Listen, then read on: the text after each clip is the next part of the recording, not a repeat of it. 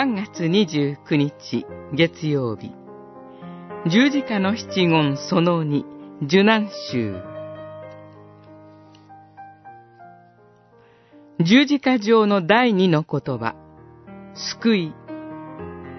ルカによる福音書。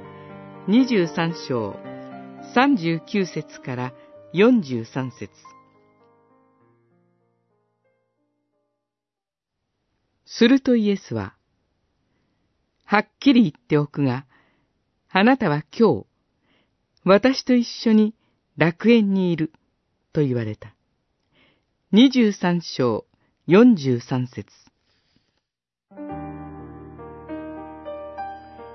主イエスと一緒に二人の犯罪人が十字架にかけられました。十字架にかけられるほどの犯罪人ですから、彼らは相当の悪事を重ねてきたのです。強盗、略奪、そして殺人。それゆえ、あの男によって私の人生はめちゃくちゃにされてしまった。あの男は地獄に落ちろと思っている人が何人もいるのです。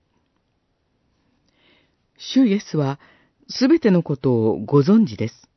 そして祈られました。一方では罪を重ね、他方では憎しみを手放せない私たちのために、父よ、彼らをお許しくださいと。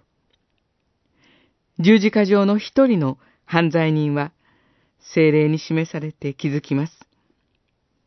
主は、この私のために祈っておられる。彼は、この気づきに力を得て言います。イエスよ、あなたの御国においでになるときには、私を思い出してください。もちろん、思い出していただけるようなものではありません。それでも彼が憐れみを求めたとき、主の答えはこうでした。あなたは今日、私と一緒に楽園にいる。あなたも失われてはならない御国の一員だということです。